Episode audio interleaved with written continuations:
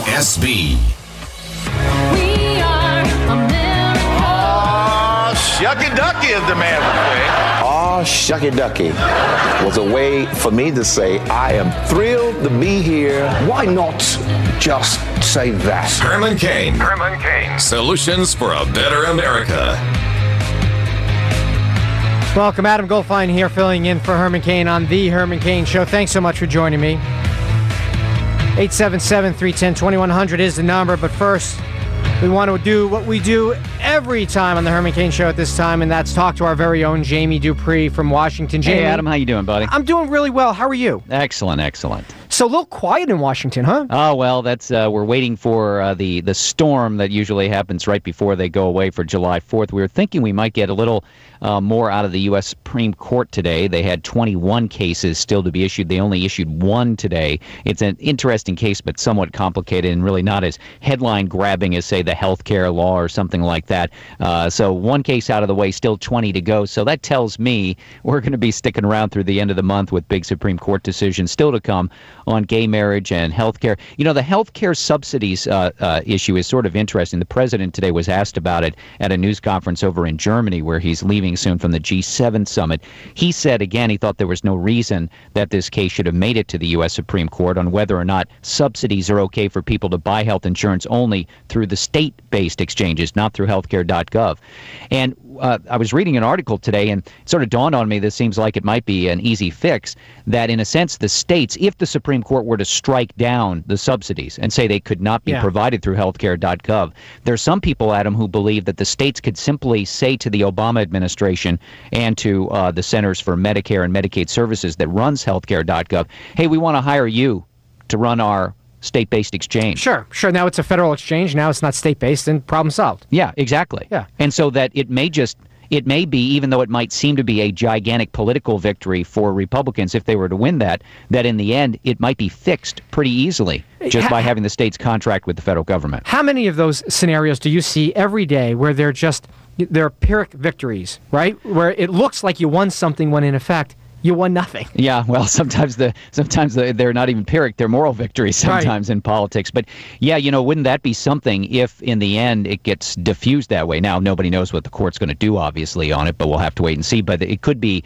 an easier out from it than maybe some had expected. Yeah, so tell me what's going on with another one of the outs, the the idea of the executive action on immigration. So what's the president's take on that? Well, he said he was asked today again, he- and, and he said he doesn't think, obviously, that the court should be blocking his executive actions on immigration. He thinks they are constitutional. Obviously, the courts are still going to have to decide that.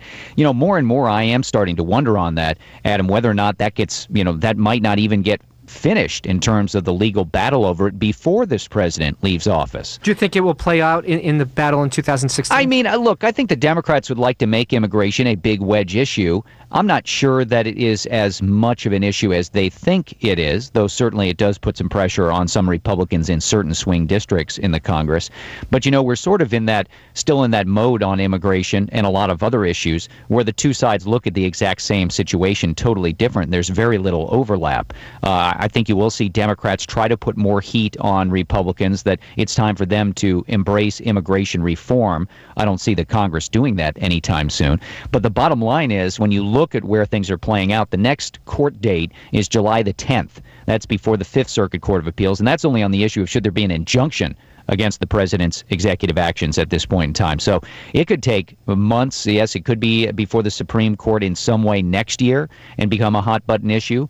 But I'm not sure all the legal back and forth can get done before January the 20th of 2017. All right, so talk to me though about the, the impact and the transparency of some of these things. So, for example, when we have immigration, it spurned a whole number of freedom of information requests. Yeah, this is really interesting. This came up at a hearing last week that I noted, and I wrote about it today on my blog.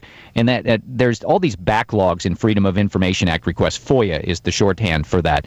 And one of the reasons that the Homeland Security Department is facing a big backlog of FOIA requests is that there are all kinds of people asking the Homeland Security Department, asking Immigrations and Customs Enforcement, asking the U.S. Uh, uh, Center for Immigration Services for their immigration files and any immigration records. And I didn't realize this until I did a little research on it that immigration groups and Democratic lawmakers are recommending to people who are here illegally in the U.S. right now that to get ready for the possibility of the president's executive actions to go into effect, if they do, that they should send and submit a FOIA request to the federal government, to the Homeland Security Department and ICE and USCIS on immigration, and say, I want my immigration A file, as it's called, or submit a background check request to the FBI. I want my background check, and get all these documents together and have them ready if and when the president's executive actions are given a thumbs up. So you have the Homeland Security Department FOIA people getting all these requests. Their backlog has been going up.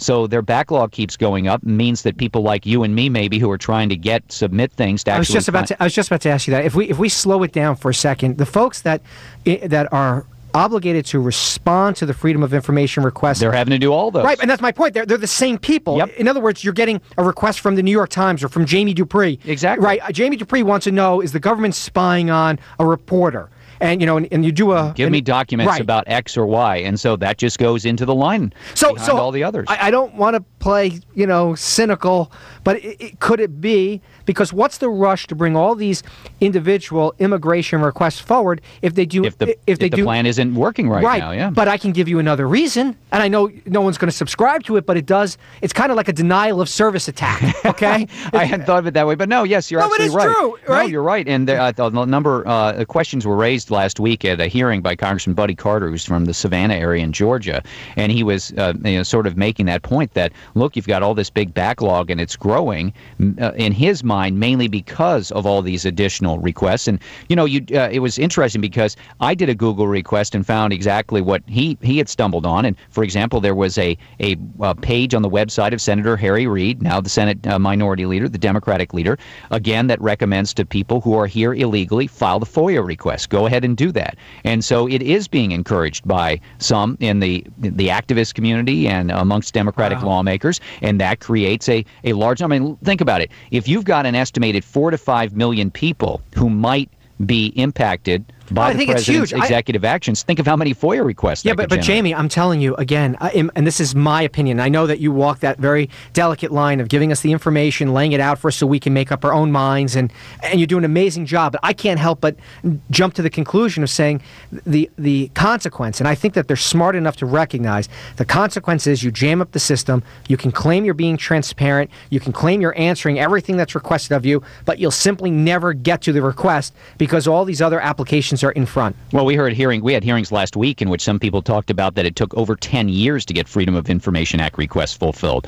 Uh, you know that the That's backlog. crazy. Oh yeah, when you think about it, it's it, it is, and in many cases, some of the information that is held back or even redacted, Yeah. it turns out to be just they don't want it out because it's embarrassing. I get it. Sometimes the stuff you have to reveal might be a little embarrassing, but that doesn't mean that you, as a reporter, that you should be able to find ways to then withhold that information. So talk talk to me then for a second, if I can bring you to last week when you had the whole Patriot Act and the USA Freedom Act, and you had all that debate. Are is the attitude in Washington like, okay, that's over, it's behind us, now we can go to a minimum wage and immigration? It was just an issue to check off. Well, I think that uh, they had to get that Patriot Act done stuff because they had the couple of provisions that were expiring. So Right. that's done. The question is, there was a, a report the other day about NSA snooping on the internet and more. Yeah. Do we get to any other of those? I'm not so sure. There is the next time that we have some big items expiring in terms of surveillance for terrorism is at the end of 2017. And you know, the Congress is like the most most of us Americans. You only do something when you absolutely have a deadline staring in your face. Why do you want to pay that water bill now when it says it's not due till June 28th? So you And, just and- put and it, it also gives and it also gives the U.S. you know the federal government it gives them the the cover of well whatever they're doing now is under the cover of law. Sure. And and we're good until 17. And by the way, if you sue us.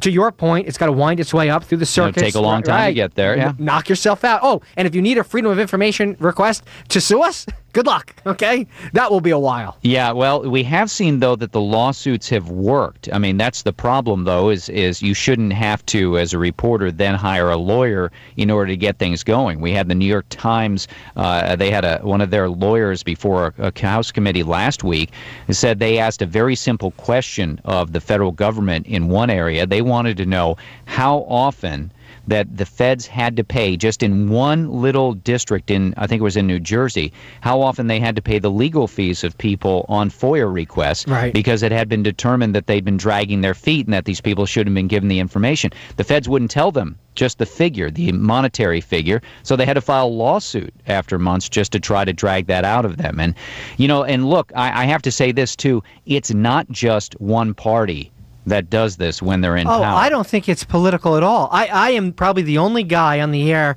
that I'm not saying, oh, it's look at them, what they're doing to us. It's just bureaucracy Yeah. and the power. Lo- we've got the information and we're not going to give it to you. Sharyl Attkisson, who's taken a lot of Yes. flack as a reporter, she detailed last week at, at a hearing how she felt like it was the s- uh, same people through different administrations, whether it was an R or a D in charge, that were uh, that were holding back on information just because they could or because they didn't want to give yeah, and up. so I see it more as government and society, not Republican versus Democrat. And I think that if you engage in the Republican versus Democrat uh, fight, you then let the government as a whole off the hook. You make it political. Yeah, Yeah. and and and you know, I've I've sent out a number of FOIAs over the years, and there are times when you get a quick response, and then there's other times where you just know they don't want to give you something. And I, I recently got some material from the Justice Department that I'm going to do a story on probably next month, and it was interesting to see what they didn't give me and why they didn't give me some answers. Yeah. And you know, there's really not much of a recourse. I'm, I'm not going to file a lawsuit about it. Some people have, and that's about the only way, for example, that those Hillary Clinton emails are going to be released on a monthly basis was because one guy who's an investigative reporter had some backing, financial backing, and then get a lawyer who was then willing to go in and pursue that case. But boy, that took an awful lot of effort. All right, real quick, if you can, because we have about a minute or so left. What do we expect? And I know you talked about the 21 cases, you know, in the Supreme Court. If we're just kind of peering down the road a little bit, what should we watch out for? Yeah, I would think in terms of the High Court, by the end of the month, we'll have that ruling on the Supreme Court and gay marriage. We'll have the ruling on the Obama health law and subsidies. There's a couple other important cases. Also, moving forward, obviously, a week from today, Jeb Bush is going to get in the race officially, so that will change the dynamics of the Republican race. And I, I think we're all just sort of biding our time to see where some of these battles go in Congress. You know, we often get to a point, Adam, right before an election where everything freezes and nothing else gets done in the Congress. We're not there yet, uh, but I don't think we're very far away from it. Well, we appreciate it. That's our very own Jamie Dupree. Jamie, you are the man with the information, and I am grateful to have the time to spend. Always good to talk to you, Adam. You take care, buddy. All right, you got it. Adam Goldfein filling in for Herman Cain on the Herman Cain Show. 877 310 2100. Freedom of Information Act request. You heard it from Jamie himself. Up to 10 years? What happened to the transparent government? Our government. By the people, for the people. Your call is coming up next. For the ones who work hard to ensure their crew can always go the extra mile, and the ones who get in early so everyone can go home on time, there's Grainger, offering professional grade supplies backed by product experts so you can quickly and easily find what you need. Plus, you can count on access to a committed team ready to go the extra mile for you. Call, clickgranger.com, or just stop by. Grainger, for the ones who get it done.